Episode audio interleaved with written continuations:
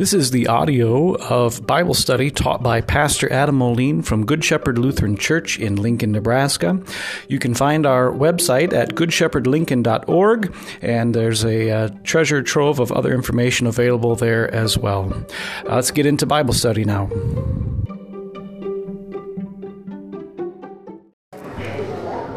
In the name of the Father, and of the Son, and of the Holy Spirit. Amen. Our Father, who art in heaven, hallowed be thy name. Thy kingdom come, thy will be done, on earth as it is in heaven.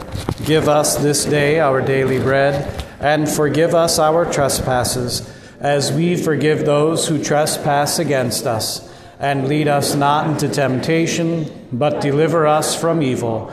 For thine is the kingdom, and the power, and the glory, forever and ever. Amen. All right, well, a couple things before we get started. I did misspeak. The mission of the month for February is actually Luther Classical College. Next month is um, the Women's Care Center, and so I said it wrong. Pastor Poppy gleefully pointed it out. Um, he said he likes to point out when I make mistakes, and so he came up to me and said, um, "You know the mission of the Munch is not actually the Women's Care Center. The mission of the Munch, I mean, the Munch is, and he said it three times, but uh, he was gleeful. As, you know, I understand you make mistakes when you're happy, so. Yeah. Is it? Okay. Well, there you go. I'm just, we're, we're getting it sorted out here, so. All right. Um, also, then, after the end of Bible study, uh, Tiffany Walker is uh, eager for any volunteers who are able to help start moving some of the chairs and the tables to help starting to help start to set up for the pancakes for pecan on Tuesday. So if you're able to stay for a few minutes and help her out, uh, she would greatly, greatly appreciate that. We're talking about Genesis chapters 6 through 8. We're talking about um, Noah and the flood.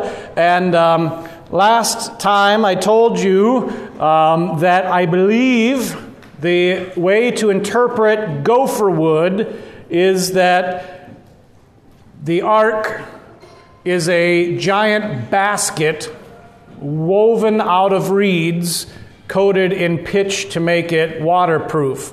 And I'm not saying there's no lumber or wood that's in it to help support or anything like that, but the walls of the outside of it are woven kind of like this house here, uh, which is an old house in Iraq, and you turn it upside down, and you put a bow and a, uh, a tail on it, and you have what the ark probably looked like.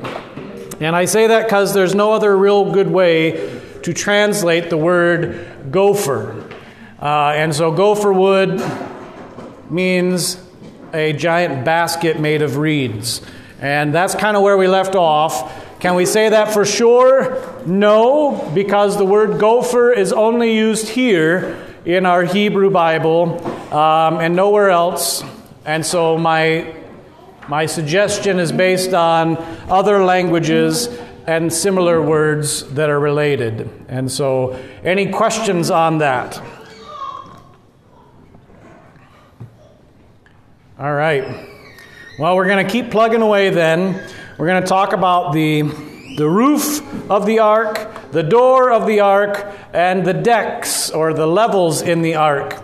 And so, um, Scripture does talk about that uh, in Genesis chapter 6.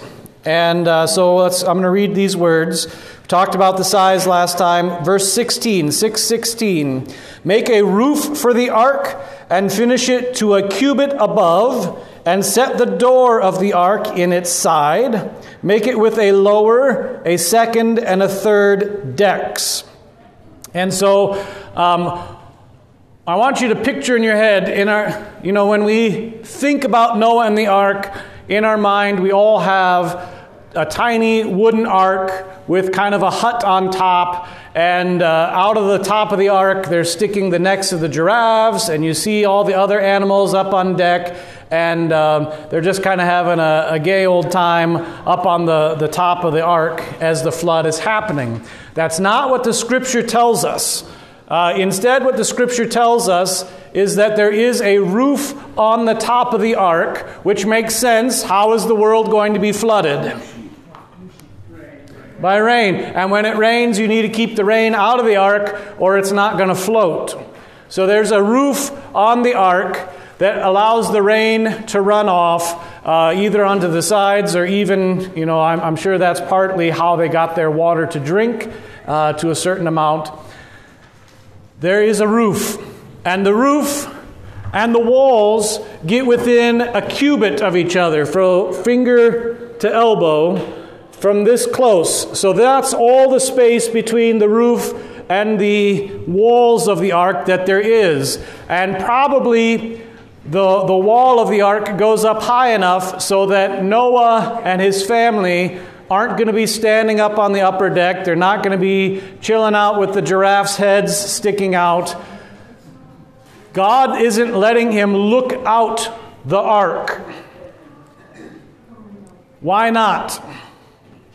What's going on outside the walls of the ark? Rain. Rain, yes. And the rain is doing what? Killing everything. Okay? And so God, in His mercy, has Noah build the walls high enough so that he can't look out and see bodies of dead things floating around outside the ark. Okay, and they would float for a while until they uh, began to be eaten by fish or decompose and sink to the bottom. And with that, there'll be all sorts of other destruction that's visible. And I'm not just talking animal bodies floating out there, but people bodies as well, floating outside uh, on the surface of the water.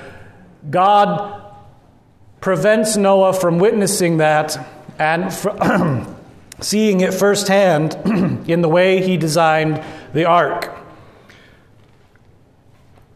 Now, there is a door as well, which makes sense. How is Noah going to get all these creatures into the ark? There's a door in the side, is the way that the scripture describes it. We'll have to talk more about that as we go on because those of you who are big boaters, what do you know about doors on the sides of boats? They are prone to leaking. Okay, and so I want you to keep this in mind. A door that easily allows animals on board also is a problem for being watertight. And we're going to talk about how God deals with that. And then three decks. We remember last time we said the ark is about twice as long, not quite twice as long as our church building, and just like our building has three decks. Um, and so the height is about the same as our church building, the length twice as long, and the width about the same as well, to give you an idea of the volume um, of the ark. All right. We're going to read verses 17 through 22 of Genesis chapter 6 now. For behold, I will bring a flood of waters upon the earth to destroy all flesh, in which is the breath of life under heaven. Everything that is on the earth shall die. But I will establish my covenant with you, and you shall come into the ark, you, your sons, your wives, uh, your, your wife, and your sons' wives with you. And every living thing of all flesh you shall bring two of every sort into the ark to keep them alive with you. They shall be male and female, of the birds according to their kinds, and of the animals according to their kinds, of every creeping thing of the ground according to its kind. Two of every sort shall come into the ark, come to you to keep them alive. Also take with you every sort of food that is eaten, and store it up. It shall serve as food for you and for them. Noah did this, he did all that God commanded him.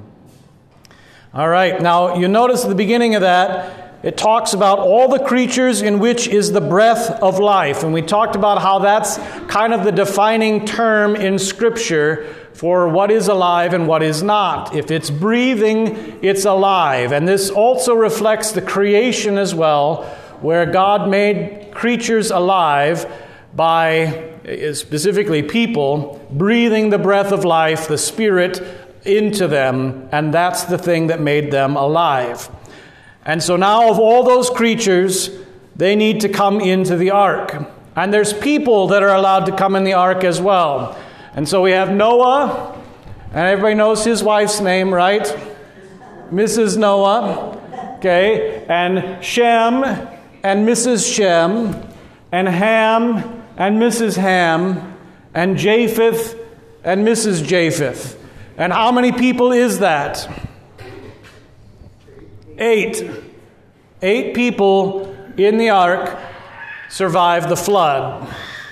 Now, I point that out because we're going to see this later. Uh, Peter makes mention of this, and it also goes against what the common thought is.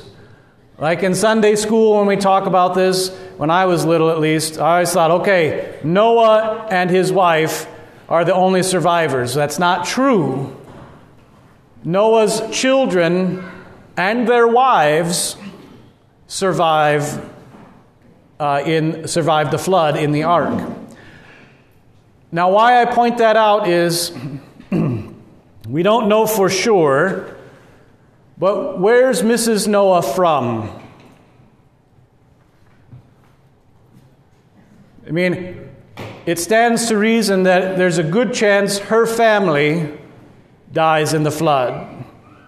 And same with Mrs. Shem, Mrs. Ham, and Mrs. Japheth. Okay? And so, in that sense, we have quite a bit of. I'm saying this because there's modern people who say, well, that can't happen because there's not enough genetic diversity in these people to repopulate the earth. And I, I want to submit to you that it is possible that there's plenty of genetic diversity for that to happen, and for all of us to be descended from them, independent of our own genetic uh, diversity. Okay? These eight people survive. Notice then also, we're going to talk more about kinds here in a few minutes.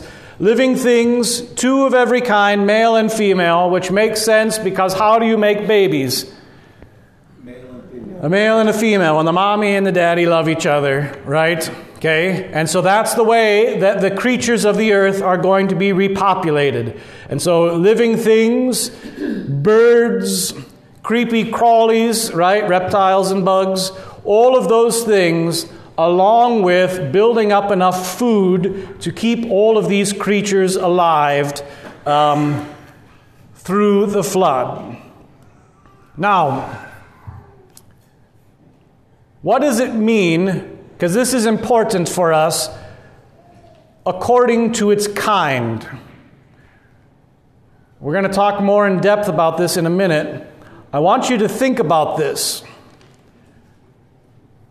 It does not mean, let's take dogs because it's easy.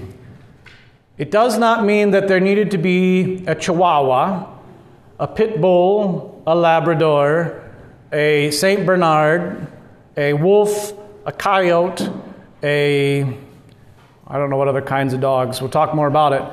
But instead, what it says is each one according to its kind.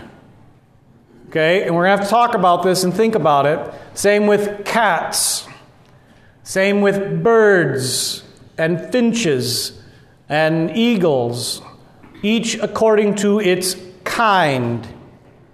We got to keep that in mind when we're picturing. Because I just went on Friday with the kids. We went to the Henry Doorly Zoo. How many people have been there? Okay. Think about all the creatures that they have at the Henry Doorly Zoo. And they've got them kind of packed in there, right? One on top of another. We'll pack them in a little bit tighter into Good Shepherd Lutheran Church. And then think about all the rest of the creatures that are out there as well and, and ask yourself how did every creature get placed on the ark? Well, it's not every creature, it's every creature according to its kind. According to its kind.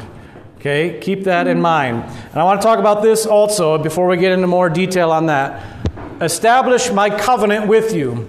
God tells Noah, I will establish my covenant with you. When he says, I will establish my covenant, what tense is that? Future tense, which means it hasn't happened yet, but it. So, what's God promising Noah when the flood is going to come? To save him. The only way Noah can have a future tense is if God keeps him safe. Okay? And a covenant is like a bargain, it's a deal, it's a contract between two people. Okay? And this is when it starts to be talked about. The way you make a covenant is you take, let's say Lori and I are going to make a covenant. Okay? Um, we're going to take a goat and we're going to cut it in half, top to bottom, and we're going to lay one half here and one half there. And in between of the two halves, what's there in between? okay, how many of you have cut a goat in half before? it's a little messy. So in between is going to be all the blood and the gore, and Lori and I are going to stand there, and we're going to make our deal. And the deal, whatever the the particulars are, if you break your end of the deal, Lori, I'm going to make you like this goat. And if I break my end of the deal, you get to make me like this goat. And is there a motivation then to keep your end of the bargain then? Yes. Yes, because you also will make a mess if they cut you in half. Okay? That's what a covenant is, and in Scripture, in the Hebrew, it's always talked about that way. Even the verb, you don't make a covenant in the Hebrew language, you cut a covenant in the Hebrew language. Okay? And that's what it means. That's what's talking about cutting an animal in half. Now, what deal is God going to make with Noah in a covenant? It's the same deal he told Adam and Eve about. What deal is that? Yeah, the promise of a Savior. And I want you to think about this. We're going to talk about it when we get out of the ark in a little while, but I want you to start thinking about it now. What people on earth are not represented in this covenant that will come?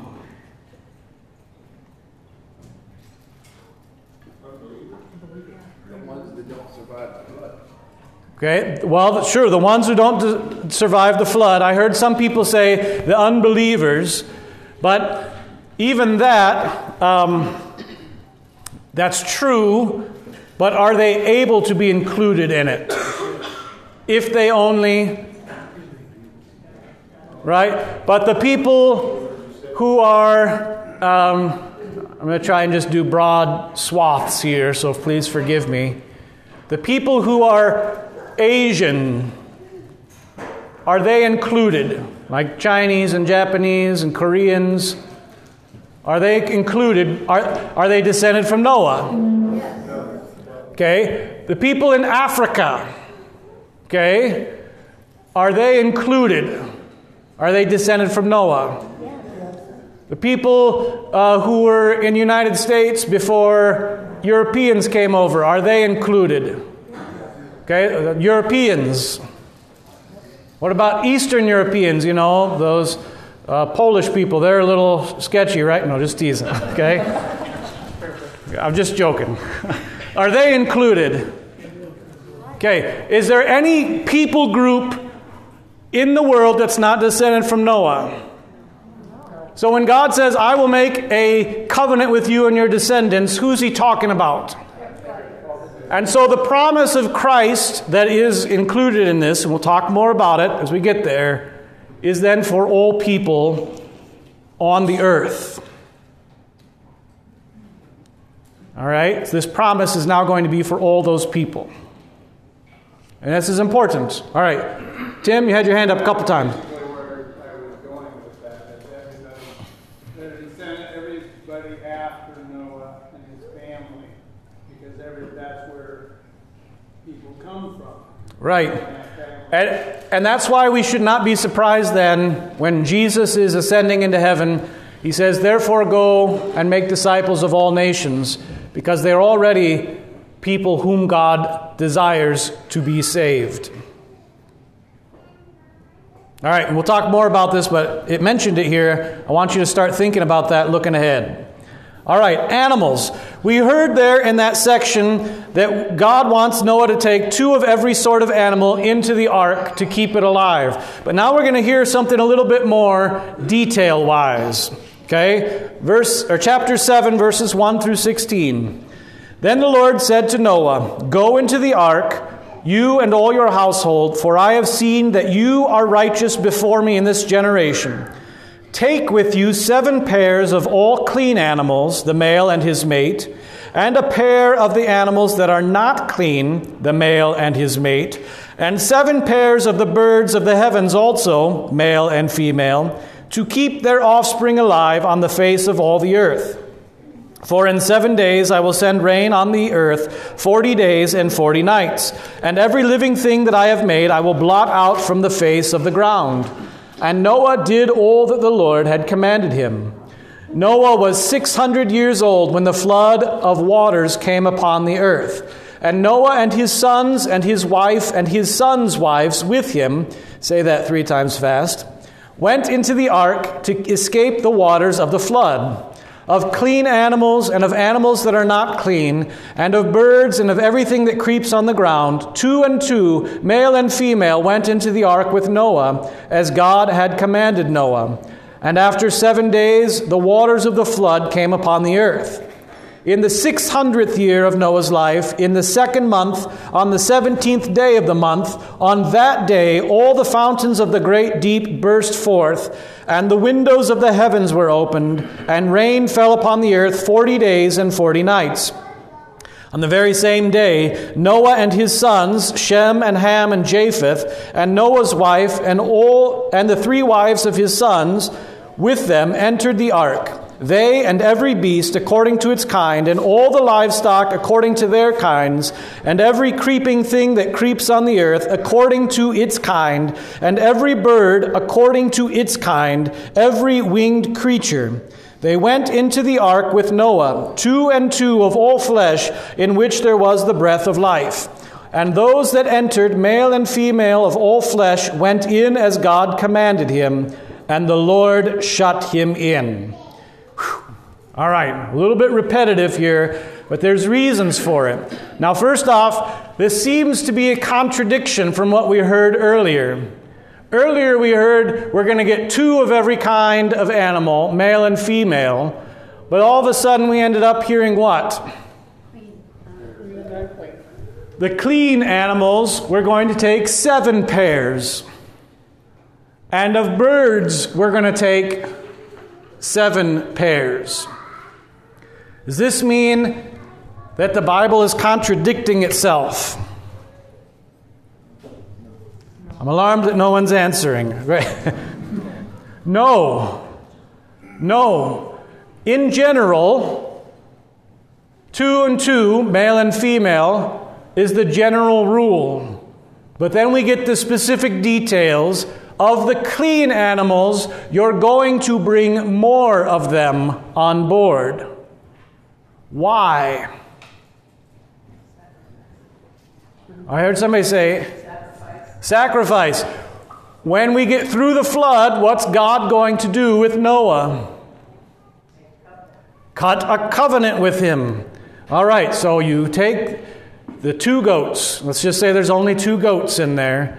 And you take them and you bring them safely through the flood. And you get out on the other side and you cut them in half. Even if you just do one of them in half. All of a sudden, what aren't you going to have any more of? Goats. Goats. God has Noah bring extra of the animals that are clean able to be eaten, able to be used in a sacrifice, able to be sustaining the human population. They bring more of them so that those things can take place. Not just the covenant being made, but even the eating of animals is going to be instituted by God after the flood. It makes sense if you only bring two goats, even if you don't cut a covenant with them, if you can all of a sudden eat them, you're not going to have more goats as a result of that. So we have these things that are going to be additional instructions for what should be brought onto the ark for that purpose to be eaten and to be sacrificed. Now, what's clean and unclean? I see your hand just a second. What's clean and unclean? We don't have specific definitions here. Later on, at the time of Moses, we do get some instructions. Are these the same animals? We could make an educated guess and say yes. Can we know that for sure? No. We just know God took care of it. Because, by the way, who's bringing these animals to the ark? God is the one doing this. Okay, so God brings the right amount of the right kind of animals to Noah. And so you see here, I have this chart. This is according to Moses, of course, not according to anything else. We can assume that they're the same, but it's only an assumption. You have clean flying animals like turkeys and doves and chickens and unclean ones like eagles and, I don't know why, ostriches, right? Okay. Uh, you have clean insects, ones that you can eat, like locusts.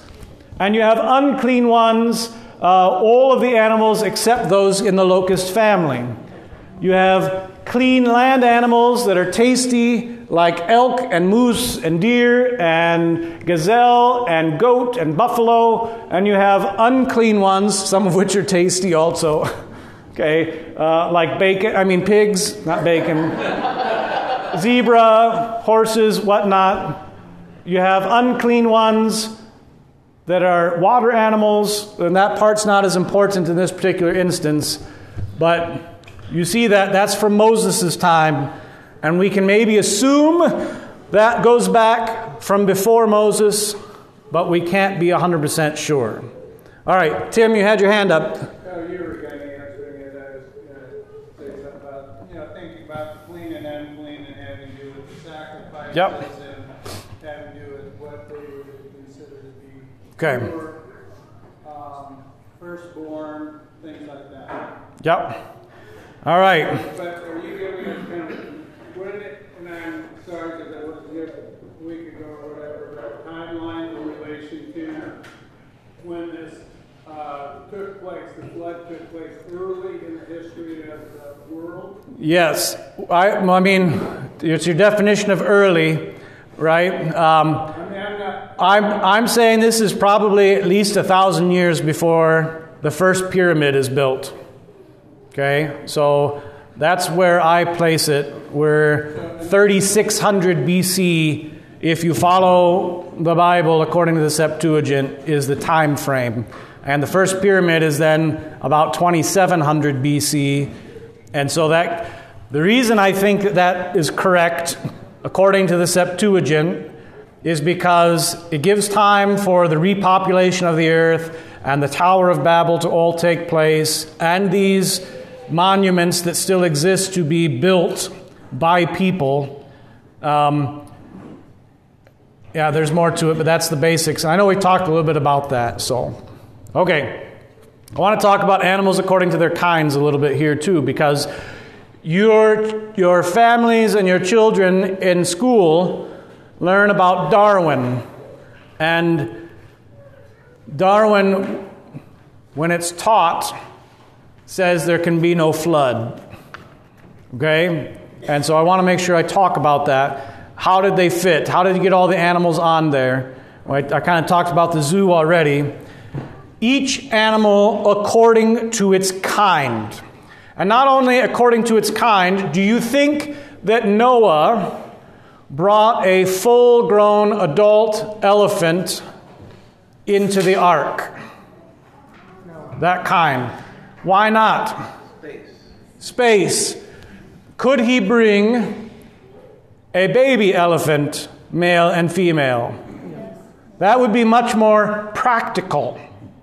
Also, the older ones are past reproductive times. Right. That's, that's the other. I've, you're either reading the slide or you're very smart like me. No, just. okay. Right. You also want to maximize the amount of time these creatures have to reproduce after the flood. So you're going to bring young, small, not as hungry animals into the ark. Okay? And you're going to bring them in according to their kind, like we've talked about. And so I went online and I searched a list of all the canids, all the dogs. Okay? And so you see here, you have timber wolves, prairie wolves, coyotes, dingoes, red fox, arctic fox, silver fox, jackal, lycaon, the whole, the whole, there's a whole list more. Okay? You have all these creatures, but ultimately all of them are dogs, canids. And we even classify them that way today. And they all have different sizes, they have different ears, they have different lengths of tail and different markings in their fur. But you look at all of these, and they all pretty much look like what? All of these that are dogs, then, have at least maybe one or two common ancestors. Now, is there two types of dogs, two kinds in God's eyes? I can't say that. But all of these are dogs, and they all then come from the pairs of dogs that were on the ark. And we have a tough time understanding that because evolution has clouded our mind on this. We even think things like, okay, I used to have a Labrador, okay, and we all think, well, we've had Labradors forever, right? Okay, that's not true. The earliest Labradors are from the 1800s, and every Labrador is descended from this one right here from 1878. Labradors, which we say is a species of dog, are only about 150 years old. Okay? And in fact, every kind of dog that is alive today, their speciation, Chihuahua, St. Bernard, all that stuff, is very recent. Except there's a few of them that are older. okay? And so, they're related. And you know that they're related because I don't know how you make it work. Okay? Pastor Poppy can figure it out. But this is your, your job for the week, Pastor Poppy, to figure out how this can happen. A Chihuahua and a St. Bernard can breed. Right? And you could get a hybrid Chihuahua Bernard. Bernard Chihuahua. Bern, Bernawa? Okay. Chihuard? Okay, I don't know. You can have a crossbred group of those today. You even see this in, in places like Nebraska, where a farm dog and a coyote have a liaison. Okay? And what, what's produced from that? A, a coy dog. Okay? That's happening. And um, I've even seen, and this was in a Yellowstone documentary several years ago, coyotes and wolves also can crossbreed. Why can they crossbreed? They're the same kind, and they're all descended from the same ancestors. Now, can a dog and a cat crossbreed? No, no. So a cat must be a different kind. And you know this because there's kinds of cats, right? But they're all cats. A tiger is a cat, a bobcat is a cat, a leopard, an ocelot, a mountain lion, uh, a house cat. They're all cats. And in fact, they're all related to each other. And they can crossbreed. Okay, and here's my proof. Um, and this is in Georgia. If you want to go get your picture taken with a liger, apparently you can do that. I'm not going to be petting a liger, but you can. Okay, they exist. You see, its face looks like a lion, but it has faint what all over its body? Stripes. A liger exists, and in fact, there also is a tayan, and it depends on which one's the mom and which one's the dad, but they are able to be crossbred, which indicates that they are of the same kind. Same with horses, right? And this is weird to think about. Horses can also crossbreed with what? Donkeys. Donkeys. Why? They're the same kind. But their offspring can't. The mule is sterile. Mules are sterile, correct. That doesn't mean that they're not of the same kind. Okay? So, this then all of a sudden greatly reduces the number of animals that have to fit on the ark into an actual manageable, real amount. And it's not that far of a stretch because if all people, with all their different appearances, can fit onto the ark and descend from Noah and his family, it should be no surprise that the same happens in all creatures and that they do differentiate. And this is what Darwin said, right? He went and he looked at finches and he said, Well, they're all finches, but some of them have a beak to eat a seed, some of them have a beak to eat from fruit. They have these different shaped beaks. Should we be surprised at that? No. They're differentiating, but they're all still of the same kind. Okay? That's what Uh, that's what the Bible teaches and that's what we can see is that creatures have their kinds and they don't cross over the borders of their kind. You cannot get a half lion, half wolf. You can't get a half horse, half chicken. Okay? Which would be really weird, but it doesn't, you can't do it. Okay? They, they don't cross over kinds. But within their kind, we can see differentiation. Now, that's the difference between microevolution, which is the differentiation within a kind, and macroevolution, which is one kind changing into another kind. Macroevolution, there is no evidence of anywhere. And Darwin didn't see it, and he didn't base his theory off of macroevolution because there's no evidence of it. But there is evidence of microevolution, and the easy example is dogs. Over the last several hundred years, there's there's Chihuahuas, there's Irish setters, Labradors, Golden Retrievers, all those dogs, which we know come from common ancestors. But all of them are still dogs. All right. Now, does anybody want to ask any questions about that? I said a lot of things here. Yeah. What about humans? What? What about people? Yeah, and I think that's the thing. We're all of the same kind. We're all people. And that's the beautiful thing about it, right?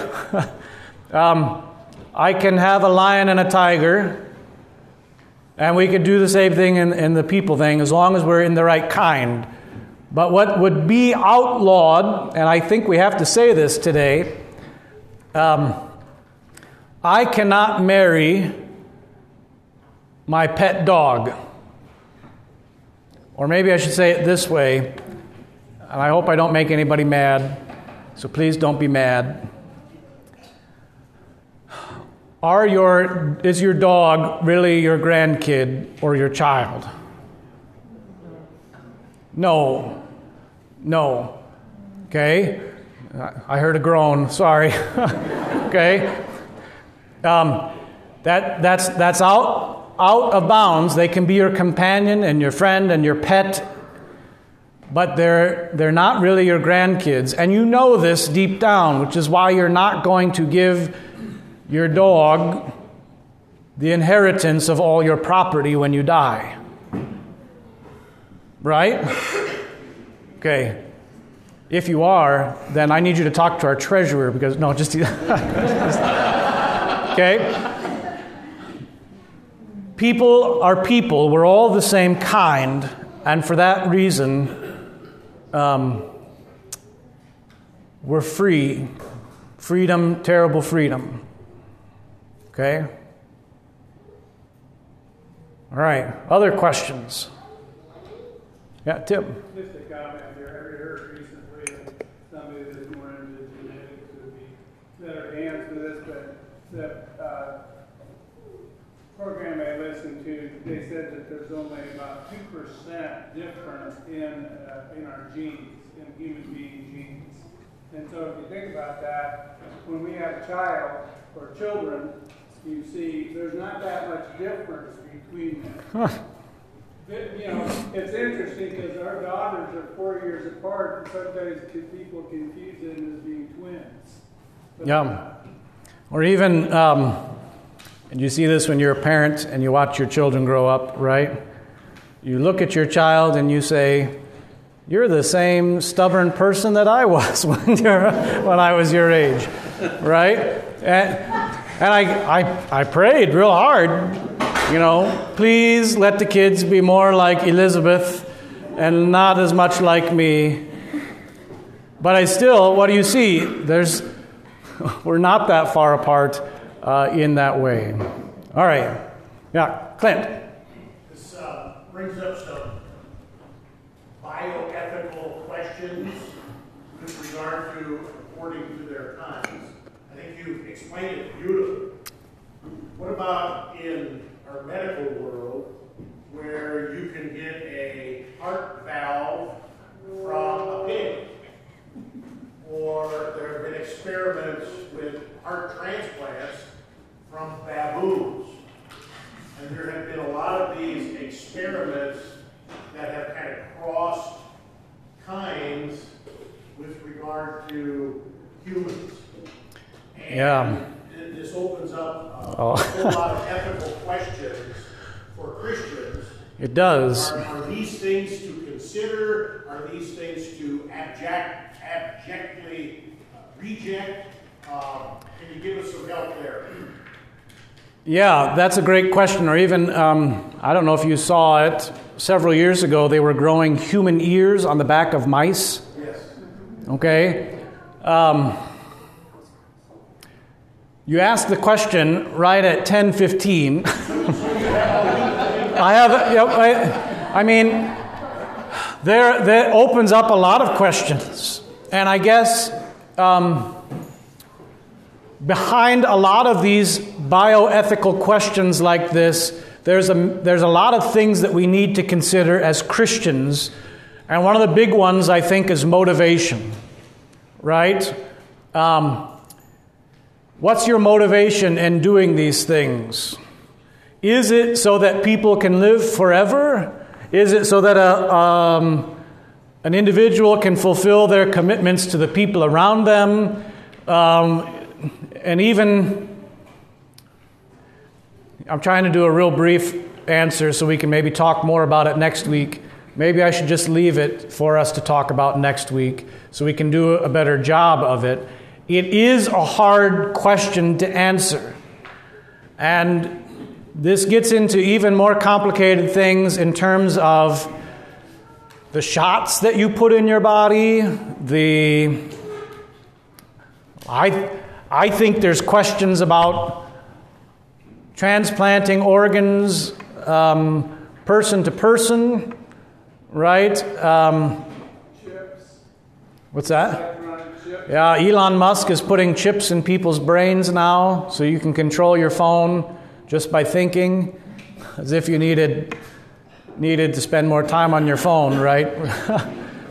um, there's lots of these bioethical questions. Maybe we should dive into them a little bit deeper as a whole.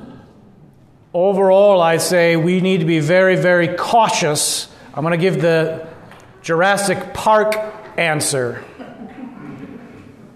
Often we're so busy thinking and figuring out if we can do something that we never ask the question, should we do something? And we should spend a lot more time on the should question rather than the can question. Okay, got to bring us to a close, Mark. Quick. Uh, yeah. Could you also think that, that being the same kind refers more or less to the reproduction part kind? Could you say, the question is, could you say the same kind has more to do with the reproduction part that a person and a dog cannot and should not reproduce? I, I think that's at least a starting point, but I think there is more to it, and that gets to be where it's complicated, and we need to have more discussion about it. Um, so maybe we'll, we'll, we'll dive into that a little bit to begin with next week. But humanity is one kind, and within that kind, you have great freedom. Dogs and people are not the same kind, um, but and, and that's the thing. Remember that. That's why a lot of the weird stuff on the internet is not good. That's all I'll say. And if you took confirmation with Pastor Poppy, he said it much more clearly. Okay. Drew diagrams on the board. It was. Whew. Okay. All right. With that in mind, let's close with the benediction. The Lord bless you and keep you. The Lord make his face shine upon you and be gracious unto you. The Lord lift up his countenance upon you and give you his peace. Amen.